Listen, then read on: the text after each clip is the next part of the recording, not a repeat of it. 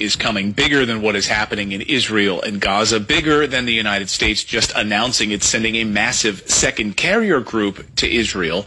No, we are being played like pawns on a giant globalist chessboard right now. And if you watch our show for any length of time, you already know this. Of course, you're already informed about this. At the heart of it, though, are real human beings suffering unimaginable cruelty as these globalists try to consolidate power. It's really the unipolar versus multipolar world war that we have been predicting here on this channel. We'll get into that part of the story here in a moment. But first, I just returned from northern Egypt this weekend where the eyes of the world are on the massive ground invasion of Gaza by the Israeli army. Now, according to sources this morning, the invasion has been delayed for a short time because of rain. There's too much cloud cover right now over northern Gaza at this moment, which is hindering what Israeli pilots would be able to do. So we're in this sort of holding pattern right now, a calm before the storm, if you you will. In the meantime, Egypt is cautious about what this would mean for their country, as millions of Palestinians could try to pour across into northern Egypt. Egypt has deployed troops to this area in order to prevent chaos. The ex-foreign minister of Israel says here's what should happen.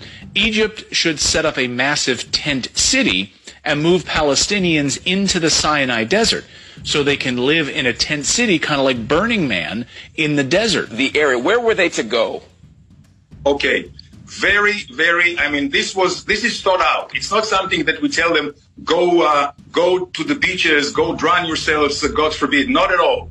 The idea is for them to live over to the open areas where we and the international community will uh, prepare the infrastructure, you know, tent cities with food and with water. You know what? Just like for the refugees of Syria. That's one idea. The other idea is that the Palestinians, you know, could, I don't know, stay in their own homes as long as we're spitballing ideas here. Back to Egypt. Egypt says the Western media are lying about their border. Egypt says their side of the border is open at the Rafah border crossing, but the Gaza side was destroyed on Tuesday by Israeli airstrikes. The, the attack on the border crossing was confirmed, in fact, by the Israeli press on Tuesday. This is not a conspiracy theory. And sources told me that the infrastructure on the Gaza side of this crossing was destroyed. So getting trucks and convoys through would be impossible. And we just got these images in a few moments ago. These are images you will not see on CNN. These are hundreds of trucks on the Egyptian side of the border filled with aid, medical supplies, food, and water ready to cross but they are not being allowed to cross. So why the lies by the Western media? There is no sign uh, that the Egyptian side is open. Egypt is refusing to provide a safe corridor for any Palestinian refugees looking to flee Gaza. Um, so first of all, uh, secondly, if I may, um, Egypt is not refusing to provide safe passage. And so, still, uh, unfortunately for the people there, no movement there. Well, I have some ideas. Of course, the West would love nothing more than to blame Egypt for this, as Egypt has really pissed off the West. One of my commenters on a video yesterday said Egypt should join BRICS. Oh, but they already have filed to join BRICS, and they are aligning themselves with Russia and China. Just look at all the Western newspapers criticizing Egypt this morning. Reuters, which is a UK intelligence cutout, quote, Egypt moves to prevent exodus of Palestinians. What does that even mean? They're moving to prevent an exodus? Here's the New York Times, quote, as deaths soar in Gaza from Israeli strikes, Egypt offers aid, but no exit. The New York Times is awful, of course, but my favorite is the Washington Post. Quote, why Egypt isn't allowing Gaza refugees despite Israel evacuation order, end quote. So just look at the logic of this headline. So I'm just asking the obvious question. Why is it Egypt's responsibility when Israel ordered the evacuation? Now, I'm no geography expert, but if Israel wants Palestinians to move out of the way, there's a pretty big border right here where they could come through. Israel could provide them with all the help they need, right? Why would you force them through a bombed out border crossing funnel into Egypt to live in a tent city? Journalist Marc Lamont Hill asked the same ex-Israeli foreign minister that very same question this weekend. We want to open a humanitarian corridor so they can leave but if Hamas, so that who can Hamas, leave? So that who can leave? Citizens? You're saying civilians can leave But only through the Rafah border, correct? At this point, yes. So they can't go- Because where else? Your country! They can come into Israel! But don't ask those types of questions. Instead, blame Egypt. It's all Egypt's fault. Okay, Egypt refused to send troops to help Israel, and they've moved further away from the United States and the West in recent months. Never mind that Egypt's economy is in ruins thanks to Western trade restrictions, that 2 million refugees would completely destabilize the country, and Egypt has gotten pretty darn cozy with Russia and Saudi Arabia. Joining BRICS means, of course, that control of the Suez Canal and the Red Sea will now belong to BRICS, not NATO, not the United States. The West would love nothing more than for Egypt to collapse in a pile of rubble under the weight of a refugee crisis. Side note, just walking around northern Egypt like I did in the shops, grocery stores, banks, you're going to hear a lot of Russian being spoken. The amount of Russian investment is about to skyrocket. Putin is sending billions to Egypt. Russia is moving a huge amount of manufacturing into Egypt. It's set to bring over 35,000 jobs to Egypt. Let's be honest, Bidenomics can't hold a candle to that kind of job creation. Um, okay. And Egypt is now the number one investment destination for Arab nations and Eastern countries. I visited multiple construction sites that Saudi Arabia is working on. $500 billion investment projects in Egypt, building massive new marinas and hotels in northern Egypt, transforming 50 islands into a mini Dubai. It will transform this once impoverished area into a boom town. There's construction everywhere. Do you think the United States likes that? It gets worse because in a few days, China rolls out the next phase of their Belt and Road Initiative with massive investment and infrastructure through West Asia. And this week, Saudi Arabia dropped a bombshell saying they want to step up their trade with Russia. We can't see how things are going to go, but basically admitting, yeah, we're not interested in peace talks right now with Israel anymore. We have our friend Putin to the north, so bye bye. Think the United States likes that? Think again. The unipolar world order is collapsing right before our eyes, and the West is trying desperately to hold on to power. Something bigger than Israel is coming. The globalists, the next phase of their Belt and Road Initiative, with massive investment and infrastructure through West Asia. And this week, Saudi Arabia dropped a bombshell saying they want to step up their trade with Russia. We can't see how things are going to go, but basically admitting, yeah, we're not interested in peace talks right now with Israel anymore. We have our friend Putin to the north, so bye bye. Think the United States likes that? Think again. The unipolar world order is collapsing right before our eyes, and the West is trying desperately to hold on to power. Something bigger than Israel is coming. The globalists' plan for power is not playing out the way they had planned, and we are seeing the first major signs this weekend that 2024 is about to look a whole lot something be the final hours of this unipolar world, it's quite befitting that I'm doing these videos later and later into the wee hours of the morning. It is currently Sunday at midnight. Got to open up shop in eight hours, so we got to make this quick.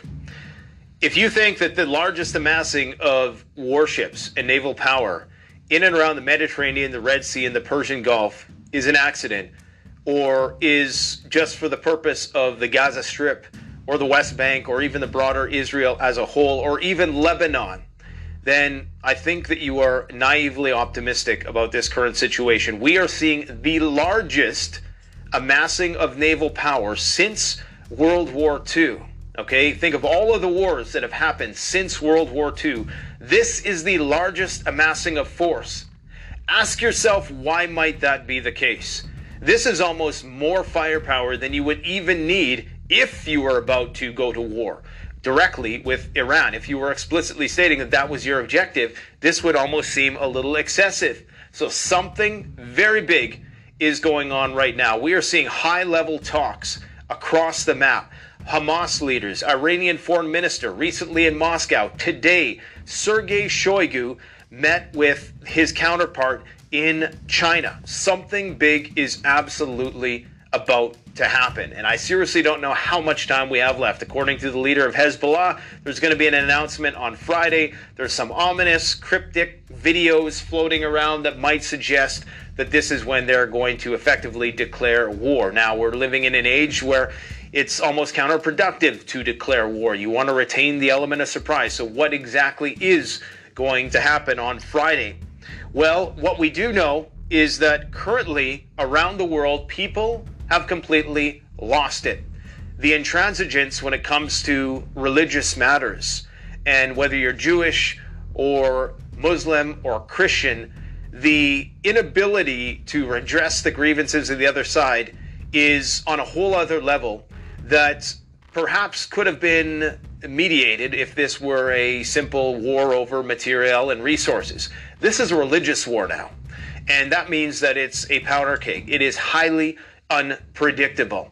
We are seeing a new pogrom apparently take place. If you don't know what that, that is, I really honestly didn't even know that it had its own terminology until today. A pogrom is uh, basically a, a staging attacks on people of the Jewish faith or Jewish ethnicity, something obviously that was quite common throughout World War II. Now, why is this happening? Of course, this is in response to the Israeli government's mishandling of the response to the Hamas attacks. Okay, I've been very critical of their response. I think they could have done it in a way which was far more measured, which would have retained what at one point was uh, the majority support of. See, a lot of people want to justify it. they could have did it differently. They could have did it differently. These people done did all this stuff for many a year and all of a sudden, when they do something, they should have did it differently. That's the crafty counsel and them non-pigmentation. I wanted to check y'all out on that one. The world, and it didn't have to quickly descend into violence. We are seeing street battles emerge. I can't even show you the videos. I mean, if you're up on this stuff, you know what's going on. But uh, in Dagestan today, they literally stormed an airport, and I don't know who or what. This is in Rome today, the Colosseum of all places. Um, I don't know who and what is orchestrating a lot of these things. You got to understand there is still going to be the element of intelligence services, be it the CIA or the Mossad, who are trying to undermine various governments around the world, and they will uh, inject themselves into online forums and they will actually start protests. They will do things to destabilize other countries. Now, authoritarian countries like Iran, China, and Russia are fairly good at stamping those problems out immediately.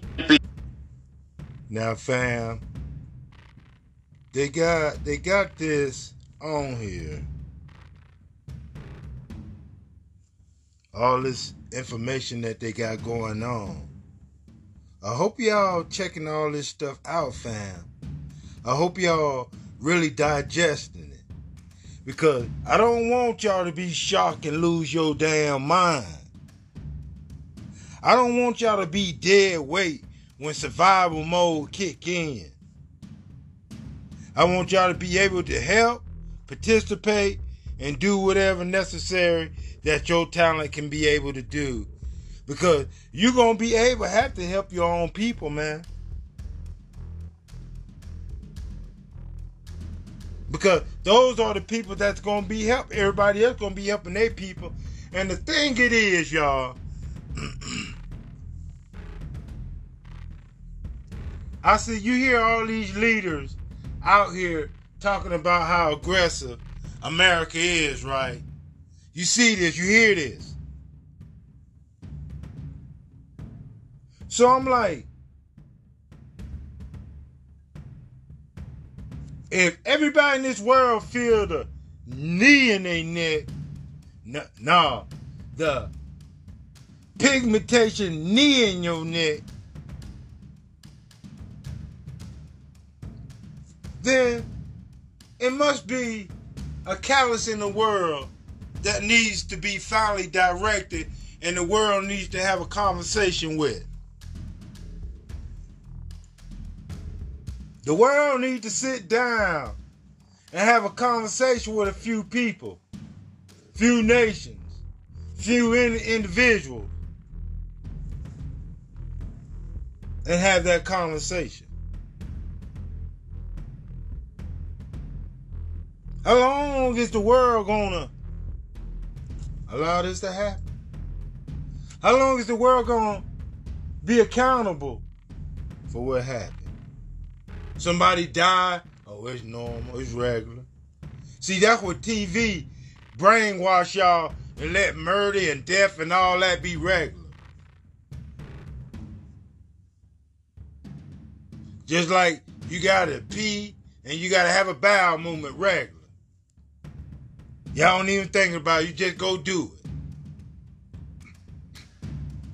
That's how y'all look at killing and murder and all that.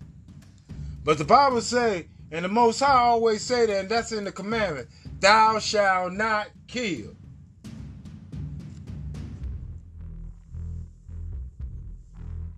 Look at them.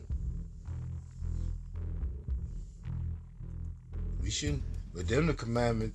But then we got to look at it. Then is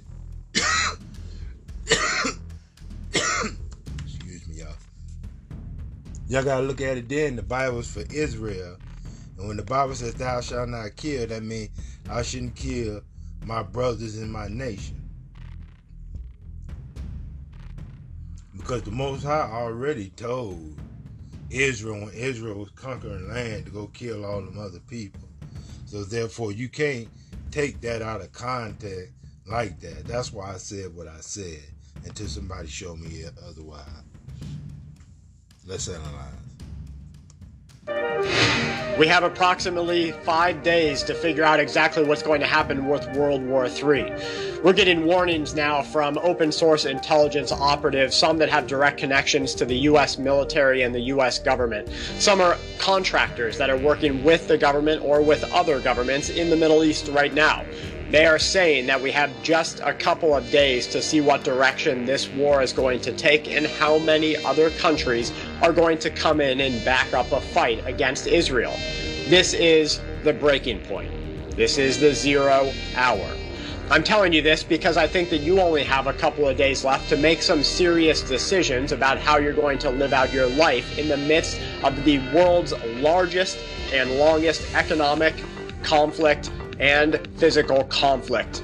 We are about to see some events that we have never seen before in our current living history. That means that the things that you have always found near and dear are going to change. That's, of course, if this takes a turn for the worse, and a lot of the strategists out there are saying exactly that. This can't hold up anymore. We are already past the point of no return. All right. The U.S. is halting exports of all civilian firearms for 90 days. This is nationwide, never been done before, probably since World War II. Why is this so important? Well, it's likely the first in a series of measures that are going to work towards the consolidation of whatever remains of American industry towards the end of building up a war economy. Because people need to understand something right now. Our military stockpiles are being exhausted, depleted at a rapid rate. ATACMS missiles being exhausted, chewed up by Russian missile defense. Tanks in Israel being chewed up, lit up tonight by Hamas. Apparently, it's not going so well as many military analysts expected when Israel decided to enter the killing fields, and that's going to be a long war. Iran knows that ultimately it might come down to a standoff with the United States. And then when you have the Eisenhower moving in, like just right off the coast of Iran, shit could go down any day now. It's literally sitting right outside of Iran in the Persian Gulf. China inserting itself into the Israeli Hamas conflict, calling for a peace deal, sending six ships to the Middle East ahead of their top diplomat visiting Washington this week.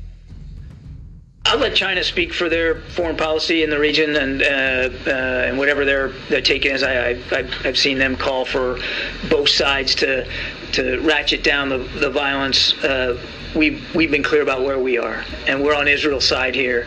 Israel needs this support to go after Hamas terrorists. That's not going to change, and I'll let them speak to their naval maneuvers and, and where they're putting their ships.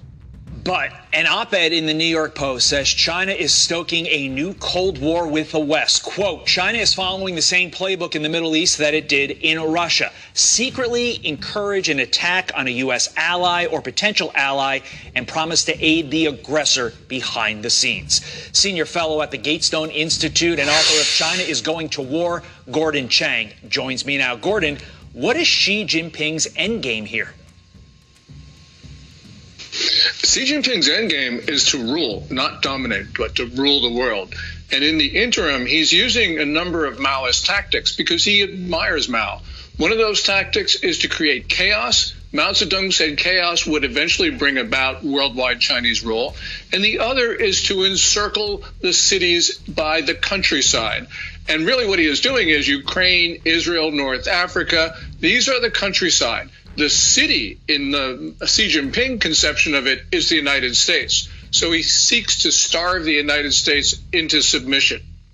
How specifically does the Hamas attack help Xi achieve his endgame? Well, certainly it creates chaos uh, and the brutality, the rape, all the, the atrocities. Really, what this does is it destroys the whole notion of civilization and also global norms. If Xi Jinping can take down global norms, then he levels the playing field because the United States stands behind that international system, which, by the way, Todd, has been in place since 1648. And Xi Jinping is hoping to bring about uh, greater Chinese influence in the intermediate term and eventually Chinese rule. Is the Biden administration being naive, hosting Chinese officials while China, let's call it what it is, they're arming Iran right now, and Iran is then arming Hamas? Yes, and Chinese weapons are now starting to show up in the hands of Iranian militants, such as the Houthis, such as Hamas. Um, and clearly, the Biden administration, while the Chinese attack everybody, um, is trying to establish lines of communication, trying to placate the Chinese, giving Neville Chamberlain a run for his money. Clearly, the Biden administration doesn't want to recognize this. They won't even call China an adversary, as China, for instance, backs the fentanyl gangs, which are killing about 70, 75,000 Americans a year. This is just horrific policy. And the reason why China has been doing so well over the last couple of years is because Biden, for many reasons, has been helping um, uh, China and the Chinese proxies, such as Iran. Um, that, that is just bad policy all around. We have never seen such a collapse of America's standing in the world um, in such a short period of time. And it's because of Biden's misguided, naive, feeble, call it what you want. But these policies are not in our interest. I have never been more worried about China than at this moment. It actually keeps me up at night, Gordon. America, there's something huge on the horizon. And if you think this doesn't affect you, think again. Well, what are you looking at? You are looking at three KC 135s. They refuel aircraft in the air. If you watched Tucker's episode 33 uh, with the general that has been both in combat and the Pentagon, one of the things that he was saying would be very difficult would be for planes to land in Israel and refuel because it would be under such heavy fire if we got involved. Well, these three showed up along with three F 16 squadrons, two A 10 squadrons, and one F 15E squadron, along with B 52s, along with intelligence gathering planes, along with 12,000 Navy and Marines at sea on three striker groups, along with 2,000 special ops Marines and there supposedly is a couple of more special ops already over there. Um, and there, I have heard that there's been 30,000 deployed there, although that part I cannot confirm right this moment. Um, I was also told that Tel Aviv and Hezbollah has also joined the fight, again, trying to confirm that one as well. We have also had um, our bases hit in Iraq and Syria 10 times now. So, that, of course, is a direct attack on U.S. So, why am I saying all of this? Well, because as Russia and China have called for peace talks and ceasefire because they understand what will happen, how this will destabilize the Middle East if this war continues to escalate. Then you have the U.S. and you have Israel that have said, absolutely not. We're not going to stand down. We're not going to cease fire. We're not going to negotiate. Now, that's going to force Iran. That's going to force Turkey. That's going to force um, other Syria to Hezbollah to take a side. Obviously, they will not be taking our side or the West. And by the way, I forgot to mention that France and Britain and UK have all spent special forces um, over as well. So now we have a bunch of, uh, you know, egotistical maniacs at this point that all have their finger or their itchy finger on the nuke trig and waiting to see who screws up first. So I want to make sure that something is very clear to us Americans at home who think we're so insulated from anything that ever happens. And quite frankly, we have been. We've been able to go 60 or 70 years without any major losses.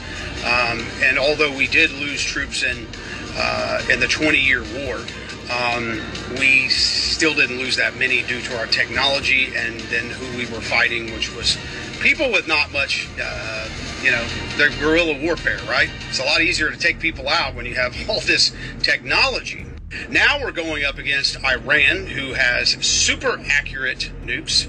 Russia, same thing. China, same thing. Turkey, same thing. So we are not just going up against some guerrilla warfares in the side of a mountain. And I want to make sure that this is crystal clear to you folks in America. The second you hear America has whatever, shot down this, done this, whatever, has entered the war, I want you to start the timer on your phone. What do I mean by that? I mean that it's just a matter of time before the chaos starts here, because as you well know, we left our border open for two and a half years, and Hezbollah has people coming in from Mexico. That's been confirmed. You've also had Blinken stand up and say, we think there might be some bad actors, some Hamas and Hezbollah in America that may have come across the border. No fucking shit, Sherlock. We've been saying that for two and a half years, and now all of a sudden the epiphany hits this administration. Or is it an epiphany? So, for all of you folks that said, oh, well, don't, be messing with me. You make it to my doorstep, you better be ready. I hope you're ready because it's going to be at your doorstep and mine very shortly. And one last thing I want to bring up if you look at the M2 money supply, which is the deposits, um, the cash on hand that is believed to be held by Americans, and what's in the banks. We have just dipped below the line zero to three. I believe it's 3.85% negative, 3.85%. Now, this has happened twice in the 1800s at 2% unemployment rate uh, during the 1800s. Um, it happened again during the 1918, uh, you know, Spanish, you know what. And uh, that, I believe that was four uh, percent, and then and and then the big one, which was the uh, Great Depression. I think I'm right on this. I'm trying to paraphrase in my brain. And the Great Depression was at a negative 12%, which was 25% unemployment. So today we're coming in at 3.85%. So what does that mean? That means the job and the paycheck that you just can't walk away from for us to come together and start a new life it's already gone. They just haven't told you yet. And if you go look at the debt clock, you can see where that is. If you look at where the dollar is to gold and silver, you can see where that is. We're at like 130, 140% GDP. Anyway, the money that you're not willing to let go and the job that you're not willing to leave because you think next month you're going to have to pay a mortgage or maybe the following month after that, you'll find out we won't be paying. So instead of getting ready, You'll be spending time working for the corporations that run this country. And they know that. Uh, when you turned the question round. You asked him, Will you condemn the Israeli Defense Force killing of thousands of Palestinian children? And he couldn't even answer that. Exactly. No, I mean, he hasn't even answered that, even after that uh, interview. And the reason why it's, it's very clear for anyone to know and see is because of his ideological and or financial uh, commitments. I mean, if we're being honest about the situation, right? I mean, if we say that killing a child, I mean, this is a very simple argument. I mean, we can make it. Killing a child, whether Palestinian or Jewish, Arab or Jewish, or black or white, whatever it may be, is a bad thing, okay? Uh, so killing one black child, killing one white child is, is, is equally bad. Killing one Palestinian child, killing one Jewish child is equally bad. Then it would make sense, then, using that kind of logic, that the more children that you kill, the worse it is. And so the IDF has been killing more children. Therefore, they've been they're, they're worse than any um, anyone else in, in this conflict. Whether whether one wants to invoke Hamas or Hezbollah or any other entity, Islamic Jihad. If we're talking about the killing of civilian deaths, there's no doubt that there's been more, you mentioned it before I came on, civilian deaths that have been killed from the Palestinian side, and historically, from the uh, disengagement in 2006 of, of Palestine, the so-called disengagement, because in fact they've still maintained effective military control in, in, in international relation in international law terms. Oh. Um, in 2006, all these operations that they've conducted from cast lead, to protective edge, and every three to four years, what they call mowing the lawn or killing the people, or subduing the populations there. Uh, if we're just counting bodies effectively, if we're just counting bodies, there's no way anyone can make an argument if you believe that the human life of a child who is a Jew and the human life of a child who's an Arab is equal. That baby is equal to that baby. This race is equal to this race. There's no one, uh, no way anyone can make an argument that, in fact, um, that any other party other than the IDF is is most criminal here.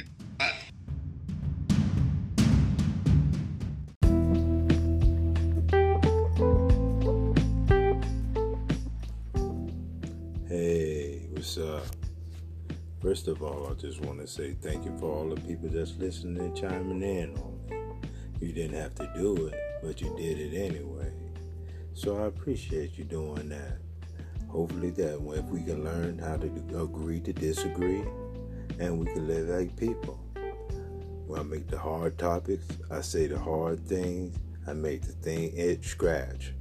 So if your itch is not scratching and you scratching on the itch, maybe you need to look yourself in the mirror. So I'm not here for no drama. I'm not here for no nothing. Just to learn, learn, learn, and edify. This is from learning situations only. So I'm not here to get anybody's hairs up. So again, thank you. And hopefully we can agree to disagree.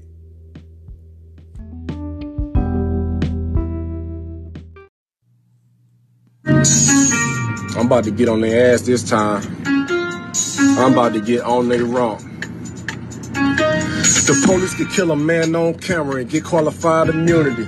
And I'm tired of beefing with my own kind. I'm trying to find some unity. Tired of the foolery. The system abusing me. I gotta ride with the tool of me. This shit ain't cool to me.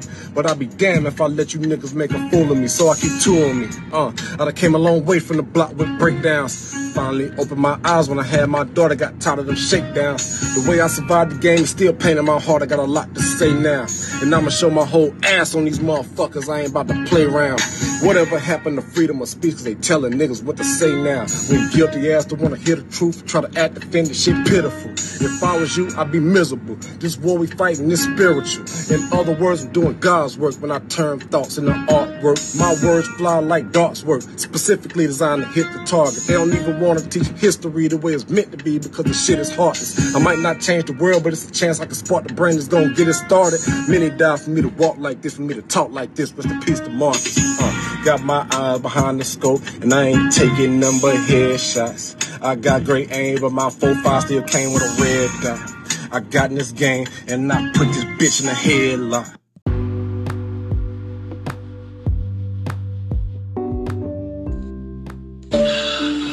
It begins.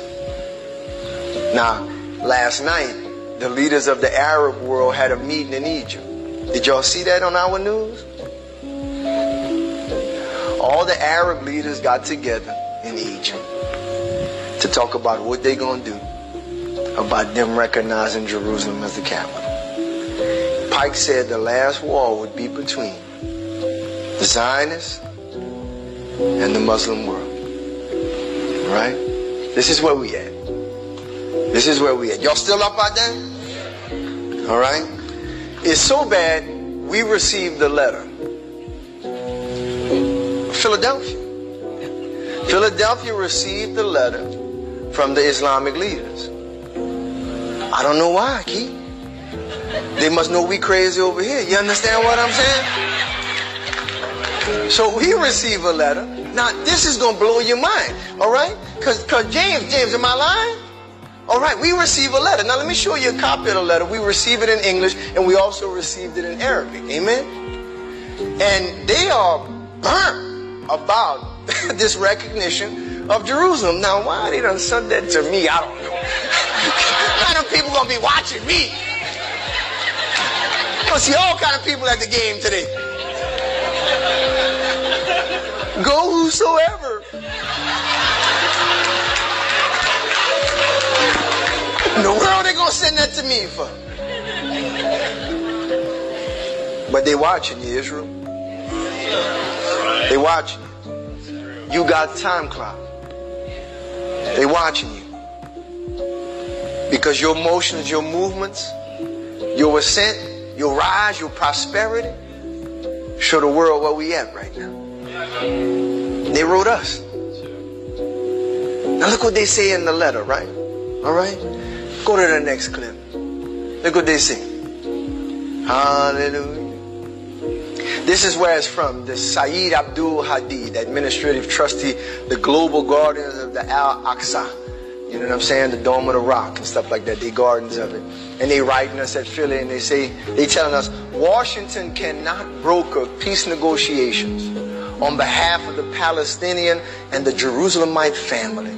They can't broker peace negotiations between the Palestinians uh, and with the 13th Jewish tribe of European Ashkenazi Khazars, who contrary to Nikki Haley, who is our UN ambassador, she asserted at the United Nations today, amen, they're saying that contrary to what she said, this 13th tribe, these European Ashkenazi Khazarians, do not carry any biological lineage to the original black, brown, 12 tribes of the Hebrew.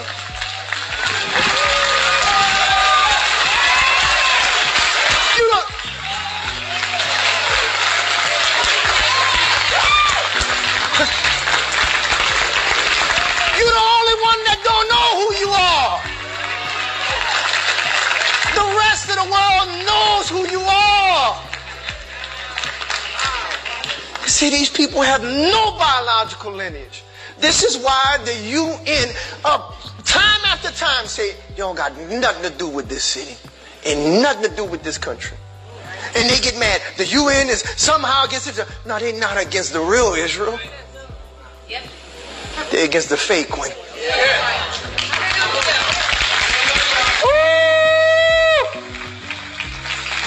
That's what these people wrote to us, man. No lineage to the original black, brown 12 tribes of Hebrew Israelites. They can, nor can they trace any historical relation to Jerusalem or Palestine. You the only one don't know who you are, Hebrew. It's time to wake up. Time to wake up. Time to wake up. That brown skin you got is not a curse, it's a blessing. That woolly hair you got is not a curse, it's a blessing. It identifies you, and God has set a seal of love upon you. Know who you are, and know whose you are. The rest of the world knows. The rest of the world knows. Only we who are asleep and slumber in America don't know. It's the beginning of the end. And they done put their hands on the accursed thing. It's the beginning of the end. Emergency alert, breaking news on the World War III front for you tonight. A story that is developing in St. Petersburg, Russia. A sub-district in St. Petersburg is completely blacked out. 100,000 people are without power, and because there's no power, there's no power to the water pumps, so the pumps can't pump water. Apparently, this is what witnesses are saying now. No power, no water for 100,000 people in St. Petersburg. Now, power outages happen. But what's more interesting is what the eyewitnesses claim happened about half an hour before this event occurred. They claim that they seen flashes in the sky and accompanied by loud explosions. And then about a half an hour later, there's conflicting reports. Some say 15 minutes, some say an hour. After those explosions and flashes in the sky, there was this massive power outage in and around St. Petersburg. Now, the actual district is called Shushari, and it's centered around the Pulkovo airport. So another drone attack, because there are eyewitness claims that there was drones, multiple drones in the region that either hit or, or were intercepted. The Russian government, the MOD is being very tight-lipped about this in almost every major incident, it would seem, in the past several weeks. Nonetheless, uh, this uh, looks as though it was some kind of drone strike in the very least, it was the work of saboteurs. Power outages happen, but not on this scale and intensity. Interestingly, St. Petersburg is 900 kilometers from the northernmost part of the Ukrainian border, meaning that as far as we know, Ukraine has no known drone that can travel this far.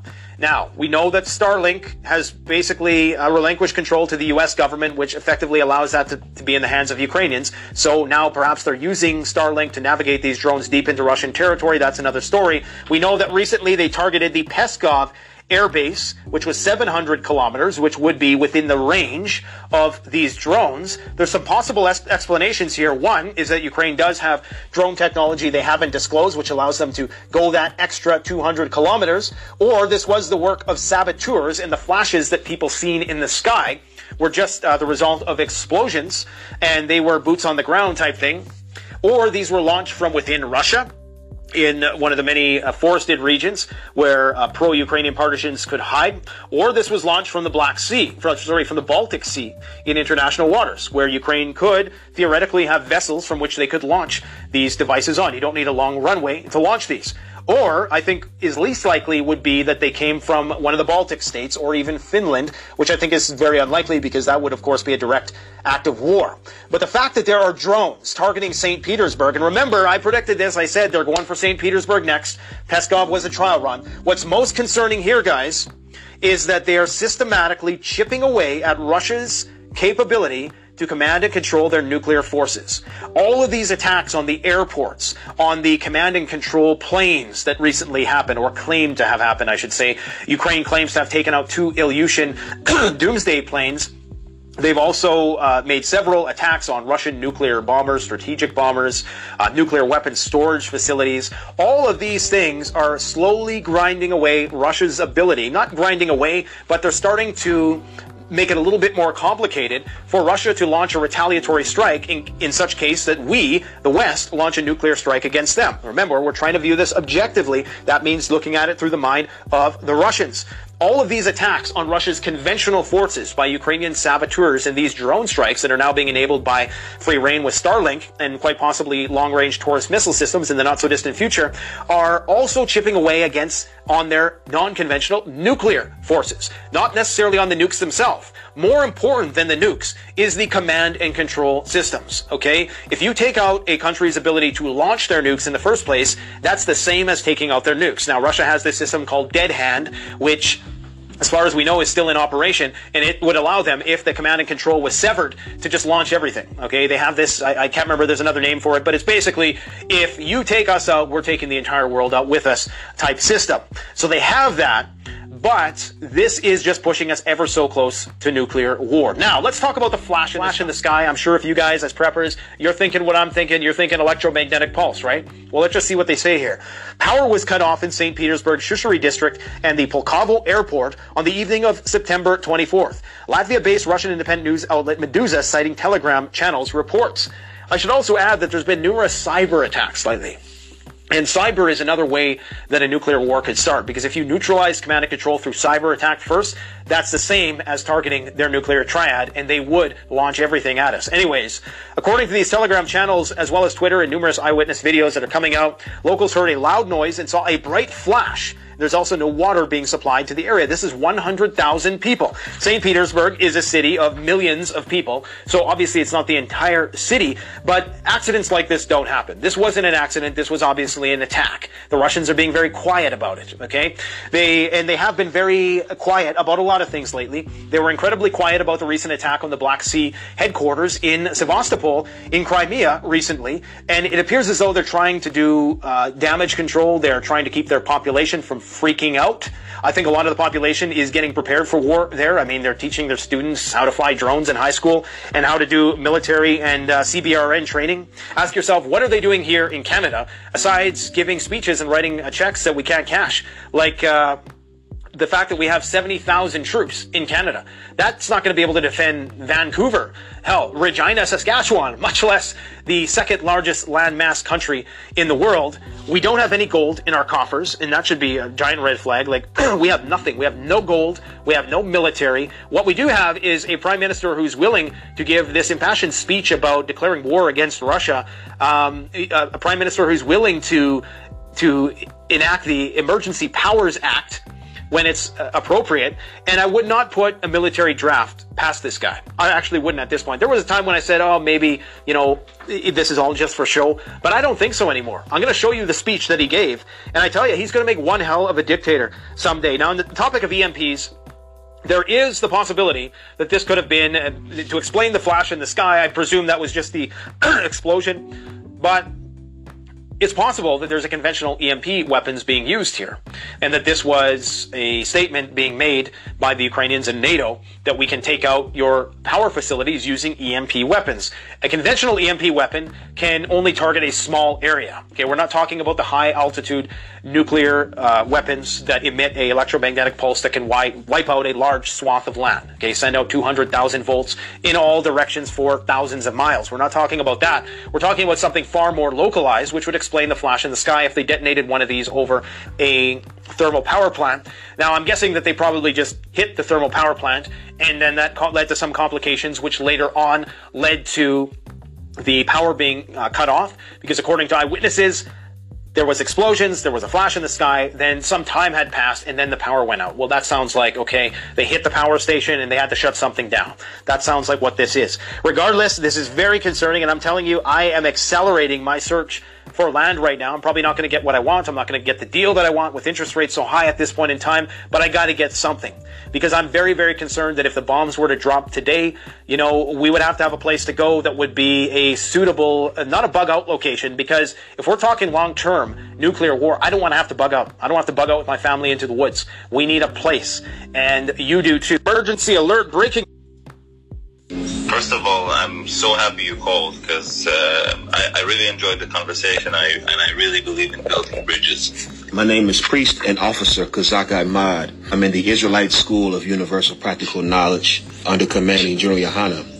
And so, um, your rabbi, Noam? Yeah. Yes. Noam. Noam, okay. You don't live in America, do you? Yes, I do. I live in Los Angeles. Oh, okay. You live in Los Angeles. I know you said um, English isn't your first language, so I, I just made the yeah, assumption. I, I was I was born in I was born in Israel, and uh, I met my lovely wife here, and uh, I stayed. That's what's up. So I just wanted to pick up from the conversation because I thought it would be a little bit easier on a call. So I don't have a I don't have a lot of time because we need to go to a birthday party soon. Uh-huh. Uh, but so um, I have like 10 minutes to talk. Oh, that's fine. Let's get to the point of it. Uh, so you did admit that you understand the history of many Jews did flee into Africa. And so, of course, they, right. they flee. They, they went everywhere. The the exile. Uh, you know, there is a book uh, called uh, Yosifon. I don't know if there is a translation for it to English but if there is, I can send it to you. Uh, there was a person lived in uh, back then during the time of the Roman Empire. His name was Josephus Flavius, and he was uh, basically a historian of the of the era. and he wrote all the horrific things that the Roman did to our people. And and of course they were exiled. A, a lot of Jews were exiled to Egypt and were sold as slaves. And it says over in that book that that there were so many uh, Jews, so many people of Israel sent to be slaves that their price was so low, and uh, and and and uh, it was terrible. They were sent some of them to Rome to fight as gladiators, and some some ran away. Some it, it, it, was a horrific time back then. Absolutely. So I'm glad you're knowledgeable of the history because everything you said is absolutely true. And so the point of contention that we kind of reached um, in the the messages was I was asking you if we both understand the history of many of the Jews fled into Africa. Of course. How were they able to hide everywhere, in Africa? Everywhere. We know they were scattered everywhere. But I'm talking about now the instance specifically where the ones that went into Africa. I Hear the last sentence. I'm sorry, I, I couldn't hear the last. No sweat. I said about the Jews that fled into Africa specifically. The question that I have now, and the part that we were kind of going back and forth in the messenger is, how were the Jews able to hide in Africa if they were white? I don't know. To to be honest, I don't know the color. Um, but because you had many, you had twelve different tribes, so of tribes of Israel. So I don't know about the color, but I do know that when you have horrific times and you run away, and you, you just run.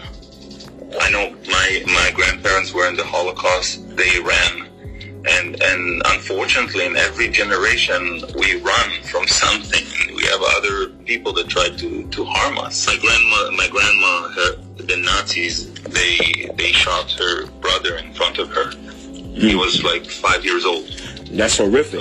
And so now, with that being said, the Jews that fled Jerusalem and went into Africa, let's just say they did flee not knowing what was safe and wasn't safe. How were they able to hide in Africa if they were white? One second. Um, can I add my wife to the to this conversation? She's uh, coming back and forth, and she's kind of excited also about this. Oh, absolutely. What's your wife's name? You don't mind asking? She's a rabbi as well. Shiri, Shiri. She's a ra- she's a rabbi as well. I'm I'm the rabbi. She she's called Rabbanit. She's the wife of the rabbi.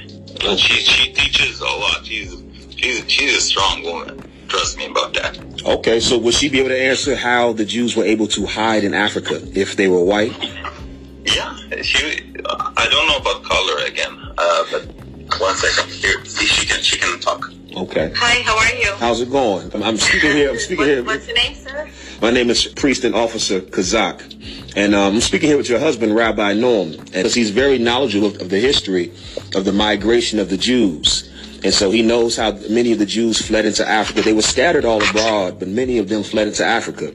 And so the question that I wanted answered was, how were those Jews able to hide in Africa if they were white? I'm guessing they were, you know, like Afro Americans. They were just like, you know, they're from Ethiopia. They're darker skin. They're, you know, and they were black. And they were black. And they were black. If I may, I, have to, I definitely have to go. You can put Norm back on. I, I appreciate it when um, I think that to to get those bridges is uh, one of the most important things that, that you can get. Israel bombed that hospital, and we all know it. And if you were somehow in doubt about it, well, they bombed another one last night, and they've done it before. This isn't something that's new. You know, you've got uh, American warships over there now, and you better be careful because they might just bomb one of your own ships just to blame it on Hamas. Because, yes, that's also something that they've done before. And if you don't know, look it up. The USS Liberty. Everyone in the world knows uh, that the Israelis do not follow any rules of war. And we all know that the United States doesn't follow any rules of war either. Well, I don't think there's a torturer in the world who didn't learn it from you, who didn't learn it from the appropriately named School of the Americas. Look that up too if you don't know. America and its allies have a long and blood soaked history. While the United States and Europe have been like ships sailing on a sea of blood, the blood of Africa, the blood of Latin America, the blood of the Middle East, and the blood of Asia. And you even had us in the bottom of that ship rowing like galley slaves. Are you nothing but pirates? Like I've said, uh, nothing makes that clearer today than your behavior towards Gaza, your stance on Palestine. Well, I don't think that there's been a genocide that you didn't support, from Congo to California, from the Philippines to Palestine. You know, you didn't even fight the Nazis to stop the Holocaust. That was just your uh, retroactive rationale. It wasn't the millions of Jews, it was 2,000 Marines at Pearl Harbor that got you into the war. At Pearl Harbor, a military base on yet another territory colonized by the United States. And in response to that, you carpet bombed civilians in Germany. You murdered 80,000 innocent people in an instant in Hiroshima. And another 40,000 at Nagasaki in an instant. All in so-called self-defense. Or you make up the rules as you go. You always have. And then even then, the rules that you make up on the fly, you still don't even follow those. That's because you are violent. You are violent and you believe in violence. What was that that not, uh, Netanyahu said? We're the people of the light, bombing women and babies, hospitals, churches, dropping uh, white phosphorus on people to burn their skin off, blowing up entire city blocks of innocent civilians. That's the people of the light. You think that your violence is sacred. You think it's holy, sanctified atrocities. The more wanton, the more savage, the more beautiful and inspiring it is to you because you think that the more violent you are and the more you're able to get away with that violence, the more it means that you're justified, the more it means that you are superior. And the superior always have the right to do whatever they want, don't they? No matter how sadistic it is, no matter how sadistic and how evil it is, if you can get away with it, if you can get away with being sadistic and evil, then you think it's proof of your superiority. And anyone who opposes you uh, or expects you to follow any kind of rules is committing the ultimate crime of questioning your superiority. You're the people of the light, after all. And anyone who expects you to act like a normal, decent, law-abiding human being, they must be people of the darkness. And when you say uh, Israel has the right to defend itself, what you're really saying is uh, they have the right to defend their supremacy and no one has the right to challenge it. That's what you're really saying. That's what you really mean. If you wonder why Hamas did what they did, why everything that happened since October 7th should tell you why. Because the Zionists, now I won't say the Jews, and I won't even say the Israelis, but the Zionists are a fanatic, psychopathic, sadistic, racist, bloodthirsty, unholy monsters and the uh, Armageddon cult of the right-wing Christian Zionists are just the same. And it's a disgrace upon humanity for them to not be uh, confronted and resisted. It's Western supremacy, colonialist, imperialist supremacy that's being confronted. That's what's being confronted in Gaza. It's Western colonialist, imperialist supremacy that's committing genocide in Gaza right now. Everyone in the world is against you. Everyone in the global south. Gaza is a microcosm of centuries of anti-colonialist struggle. The entire global south, the BRICS nations, uh, all called for a ceasefire. The whole global south is undertaking frantic diplomacy, trying to bring peace and an end to the carnage in Gaza. And who's against that? The West, as always. America tells everyone, don't escalate. Meanwhile, they're sending warships and they're sending special forces to Israel. They say, don't escalate while they are escalating. I'm telling you, this is a showdown now. It's a showdown. Not between uh, Hamas and the Israelis, not between Palestine and Israel, not between the Arabs and the Jews or the Muslims and the Jews. It's a showdown between savage Western supremacy and the civilized world because you wanted uh, to pivot to the global south. You wanted to transition the global economy.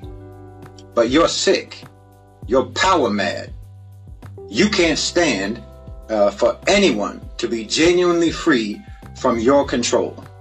Just like, you know, you so called abolished slavery in America, but you still wanted to be able to put black toddlers on leashes and send them into swamps to attract alligators for you to hunt. Never mind if those babies got devoured in the process. Yes, you did that. And you're exactly the same right now today. Anyone's freedom anywhere is a threat to your supremacy everywhere. You reserve the right to be brutal and vicious as a God given entitlement. It's a truth that you hold to be self evident. Every generation in the West uh, always says that they're different. They always say that they've changed, that they're not like their forefathers.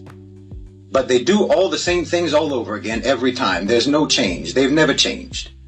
Maybe you're a Westerner now, and you're horrified by the things that your society did in the past. But you're doing the same things now and it doesn't horrify you. You know, you can see all those old pictures of people having picnics with their families in the American South, uh, having sandwiches under the swinging bodies of black people who they just lynched. Maybe you see those pictures, this generation, you see those pictures and you're bewildered at how human beings could be so brutal. But right now, tonight, you're sitting in front of the television watching CNN and eating pizza, watching a genocide take place in Gaza. Breaking news in the past 24 hours is yesterday, Iran warned the United States will not be spared if this war in Gaza continues. And this comes as I let you know that tensions have been escalating between the United States and Iran. There have been attacks taking place, all centered around the Israel and Hamas war. But what is very, very bold about this statement is take a look. It actually took place at the UN in the United States. The foreign minister for Iran stood before all of the UN on American soil and told the United States, You will not be spared if this war continues.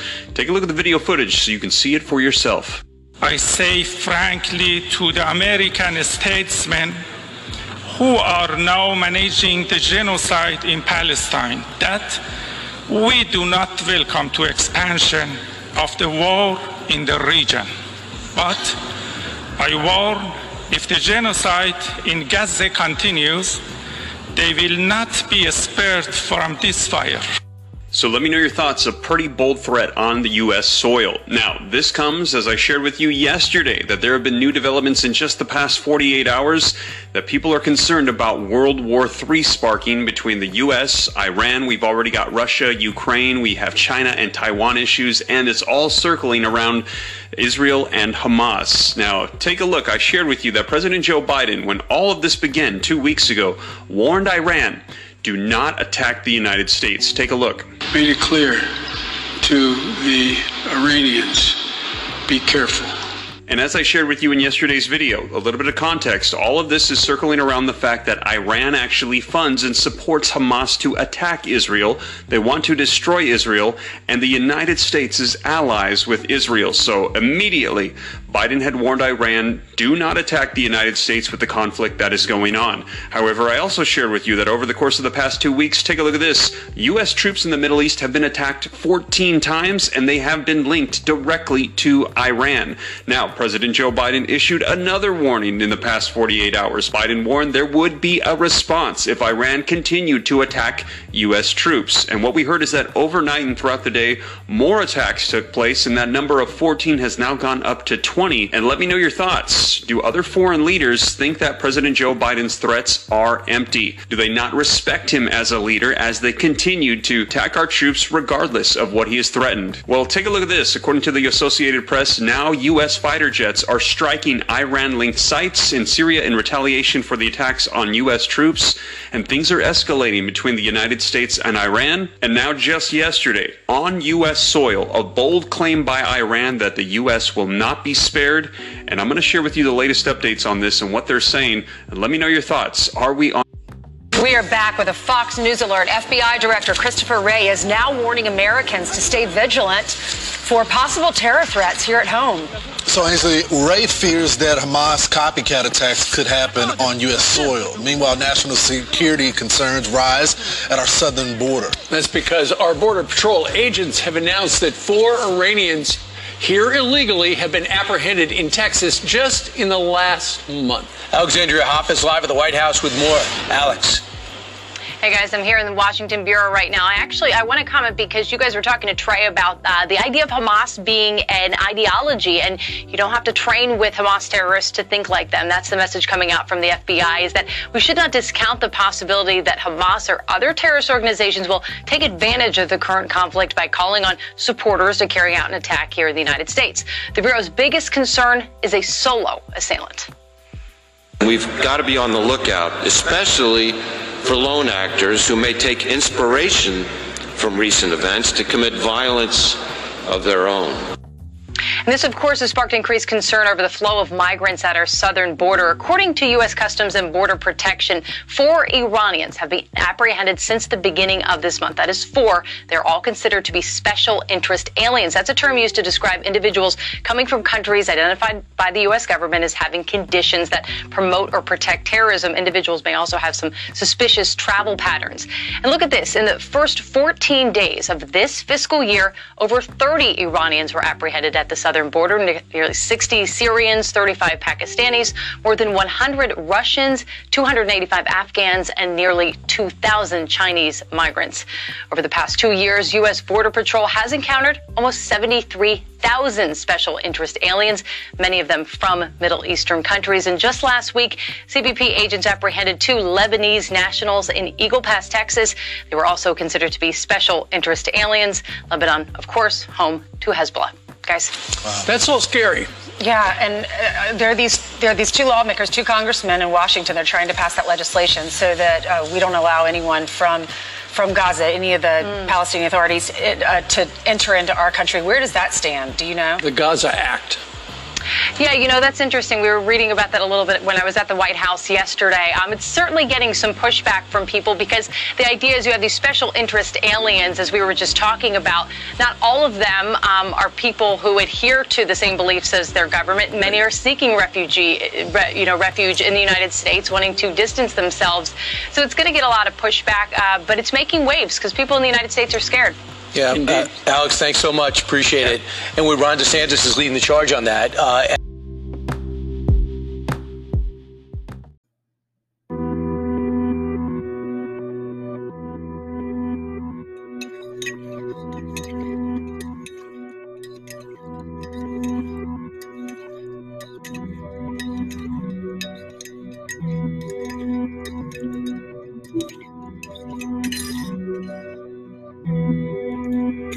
get out. Exposing the sample, call him Kanye West. America gonna be destroyed. No doomsday threats. It's gonna get hit with ballistic missiles from Gog and Magog. You shouldn't have had liposuction. Should have jogged the weight off. We the resistance. Hear the bravery in my voice. You lied to us when you said slavery was a choice. Nigga must have smoked up a whole quarter piece. 1441, we was kidnapped by the Portuguese.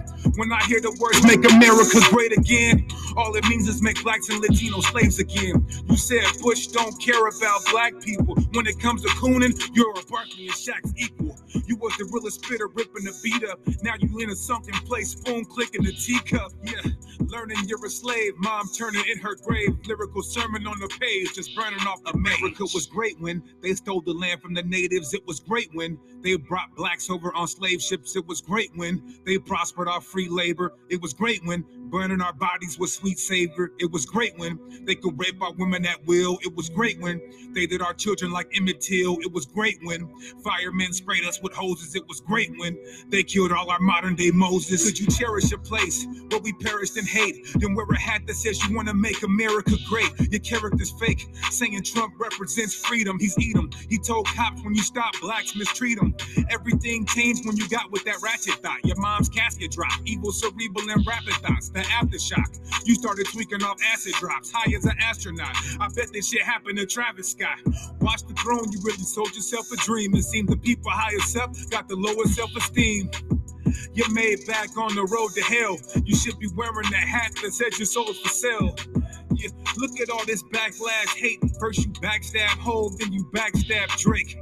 MK Ultra eye stuck in your mouth wide. This ain't the same kumbaya from the south side. America was great when cotton picking with bloody fingers. It was great when We called Mexicans beaners. It was great when we didn't have a voice to speak. It was great when they fed us scraps, no choice to eat. It was great when they fed our babies to gators. It was great when they beat us before the taser. It was great in the 20s, 30s, and 40s. It was great when the media didn't cover our stories. Yeah, this is Deacon, aka Fop Lord Sakari. All praise Yahweh Shimei Awashai. Hey, Kanye, man, get out. Out of pocket, homie. All the Jews, all the gems, all the jewels and gems you gave us about our history, all the social injustice that you spoke out about. And now this? This ain't the land of our rest. All right? We under curses, we Israelites. They're not for us, man.